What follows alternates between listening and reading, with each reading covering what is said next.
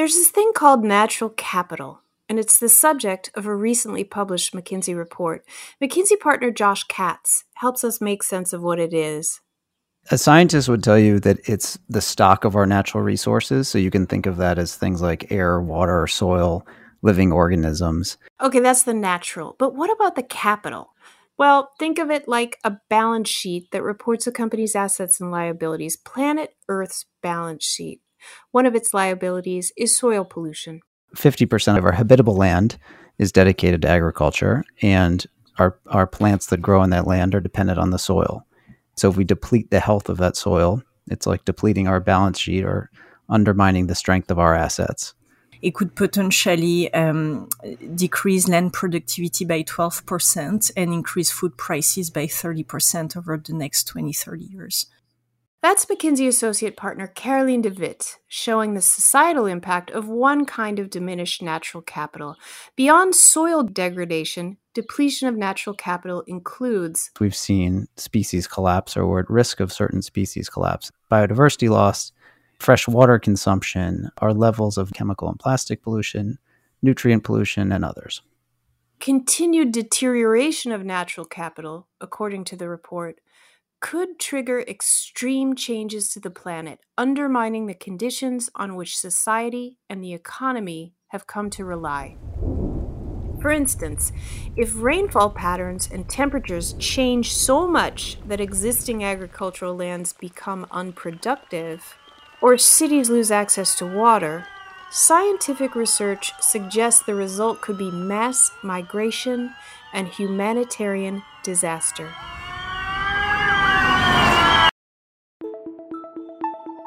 This is the McKinsey Podcast, where we help you make sense out of the world's toughest business challenges. I'm your host for today, Lucia Rahilly. So, Caroline, what is at stake for the C suite if they don't take action now?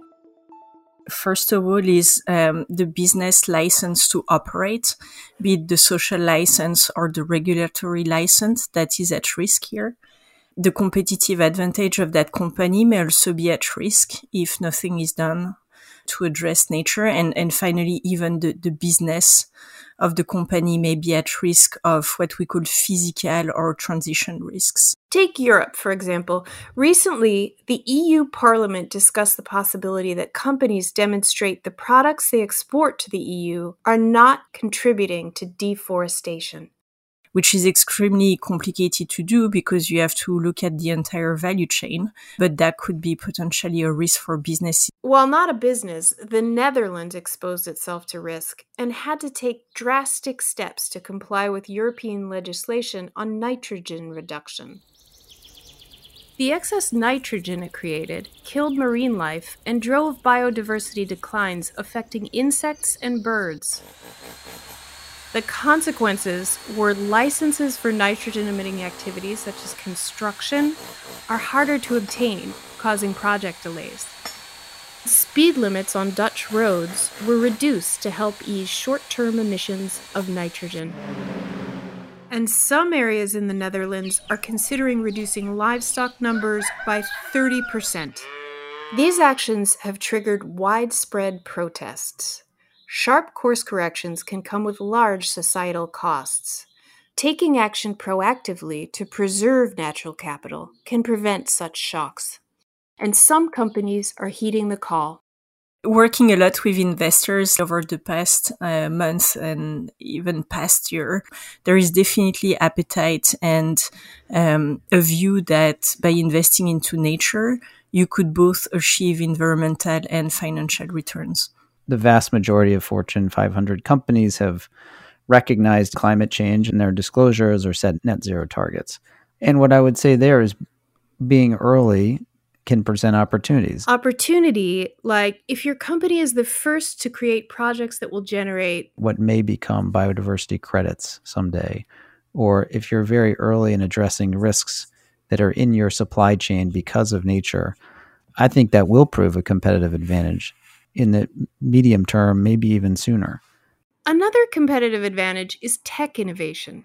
There's lots of it happening in agriculture. I mean, we we've seen even in the last few years the ability to more specifically apply nutrients and more specifically place seeds and what we call precision or smart agriculture. And by the way, policymakers have recognized the power of that too. And so doing that should enable us to have even greater yields, for example, with even fewer resources or different types of resources. We've even seen the methane reduction from using direct seeded rice versus flood irrigated rice is significant. We have hundreds of millions of farmers around the world, many of whom don't have access yet to some of these technologies, but will as we as we get there. I think that's very exciting. Also exciting, tackling the risk around plastics. Actually, 85% of the ocean waste today is coming from plastic. And some companies are seizing the opportunity to mitigate that kind of waste. We've seen many actions like changing the packaging, reducing the quantity of plastic in the packaging, finding ways to increase collection and recycling rates of the packaging. So there are many actions that companies can take and especially if they take a kind of holistic or circular view of their of their impact which we've we've seen more and more of. Other promising actions have to do with shrinking food loss reducing food waste or food loss actually within the at the manufacturing uh, stage and then food waste at the end of the of the value chain is a big big um, lever here if you wanted to actually decrease um, the natural capital depletion. Uh, it could actually be done with like improved inventory management practices some advanced analytics. And what about test and learn? Is that appropriate in this context? I think we absolutely will have to test and learn. We are going to have to recognize that we don't have the perfect solutions, but that doesn't mean we can sit and wait for the perfect solution. Josh and Caroline, thank you so much for joining us today. Thank you. Always a pleasure. Merci. We cannot sit and wait for the perfect solution to a human capital problem either. In the United States, there's a record number of K 12 teachers who are leaving their jobs. What could make them stay? McKinsey partner Jake Bryant has answers. Jake, welcome to the podcast. Thanks so much. I'm delighted to be here. Jake, what does K through 12 education mean to you personally? Have you had exposure to the classroom beyond, you know, being in the classroom yourself growing up? I have. I was a middle school teacher early in my career, and I had the opportunity to teach in a low income school that, against the odds, was one of the highest performing in California at that time. I was a solid novice teacher, but it was amazing to be around peers there who loved their students, but also loved the craft of teaching and were relentless on getting better and helping each other get better. And I benefited a lot from their coaching. Talk to us about turnover among K through 12 teachers in the United States. What does the research tell us about what attrition looks like? Turnover has reached all-time highs. We've just gotten some new data back as to what exactly happened last summer and it's not good turnover overall is up uh, four percentage points, up to 10% of uh, teachers left their jobs uh, last summer into the fall. But when you look at districts that are lower income or more urban, that figures as high as 15%. So you had a cadre of 100 teachers, and now you only have 85 coming into the school year. What's driving teachers out the door? I think the overall day to day experience of teachers can be pretty bipolar, where when you're with your class and it's going well and kind of things are coming together, it's absolutely one of the most thrilling and joyful and life giving experiences possible. But then beyond that, there's so much more, and most of it's quite challenging you have undue kind of administrative burden. Maybe your school eh, has enough teachers for now, but you don't have enough cafeteria workers or aides. And so then you have to take time away from your preparation to go meet the bus or oversee recess. Or maybe your school doesn't actually have quite enough teachers and the time you were intending to prepare your lesson, you have to go cover a class where your colleague's absent or that position hasn't been filled. So I think it's a little disorienting, this wonderful classroom experience contrasted with these beyond classroom challenges that you face. The experience of teaching is often quite isolating. You're in a school, there's maybe 25, 50, 100 other teachers there, depending on how big it is, but you don't actually interact with each other as professionals all that often in many cases. So you're not getting feedback, ideas, you're not getting to workshop your lessons with a colleague as you might in other uh, white collar professions. How does the talent market look for teachers? There must be lots of openings. Is that changing dynamics for teachers who do decide to look for new opportunities? I think it is. I think if you're a high quality teacher, trained, experienced, it's a bit of a seller's market for your labor. And that's great. We want teachers to feel valued, you know, recruited like, you know, star athletes or investment bankers or whomever uh, your analogy for the the most hard to get and, and attractive employees. The tricky thing, though, is the districts don't have that much flexibility typically to do things differently. It's hard to hire as far ahead in the calendar year as you would like to be. In some states and some districts now, hiring bonuses, if you would, but that's the minority of places. So I do think there's a lot more competition to hire teachers, but on average, not a lot of flexibility to to do things differently than you've done before.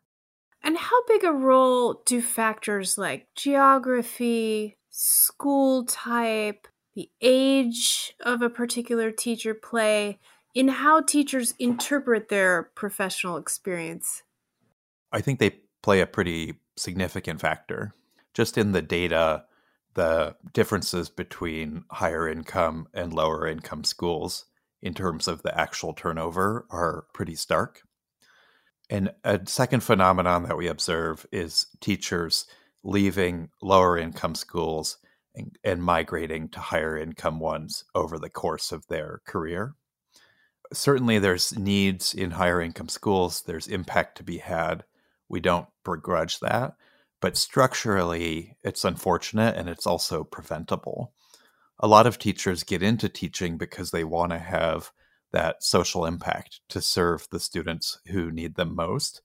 And then because those schools aren't well resourced or uh, other factors around it, you come up in your mid 20s, three or four years into your profession, look around and say, you know, I like this job, but it could be a lot easier in the suburb down the road. What can be done to motivate teachers to stay in their jobs? The first answer is obvious, which is that we just need to pay teachers more. There's countries where someone will think seriously, I'm good at math. Should I be a engineer or a teacher? And there's not a compensation differential or even compensation as a teacher might be slightly preferable. We're nowhere close to that. I mean the the big picture hope would be that we can design the role itself to be more sustainable, more um, life giving, to move some of the administrative burdens off of teachers, just to re engineer some of those working conditions so that I'm more collaborative with my colleagues, that I'm getting more feedback and growth, and the drudgery of it goes away. And then maybe we give teachers sabbaticals. We give them opportunities to to shift towards more of a curriculum oriented role or more of a coaching role to make it more flexible and dynamic and to move through a series of experiences that help you sharpen your craft but get more variety. Anything you can think of, Jake, that you wanted to get out there that you didn't have the opportunity to? There's a ton of reason for optimism there's schools where those administrative burdens are taken well off of uh, teachers' shoulders and there's dedicated staff to tackle them. There's schools where that culture of collaboration, colleagueship, you know, mutual improvement and professionalism are deeply embedded and and very profound and make everybody better at their jobs and make those jobs more exciting. We have many bright spots and it's fully feasible in my mind that those bright spots spread. Thanks so much for joining us, Jake. Thank you. It was my pleasure. Thanks so much for listening to the McKinsey podcast. I'm Lucia Rahilly. And I'm Roberta Fusaro. Find us on McKinsey.com. We'll have a transcript of this episode up shortly. And check out the McKinsey Insights app, where you can find this podcast and other helpful content updated daily. And if you would, we'd love for you to leave a rating and a review. We'll see you in two weeks.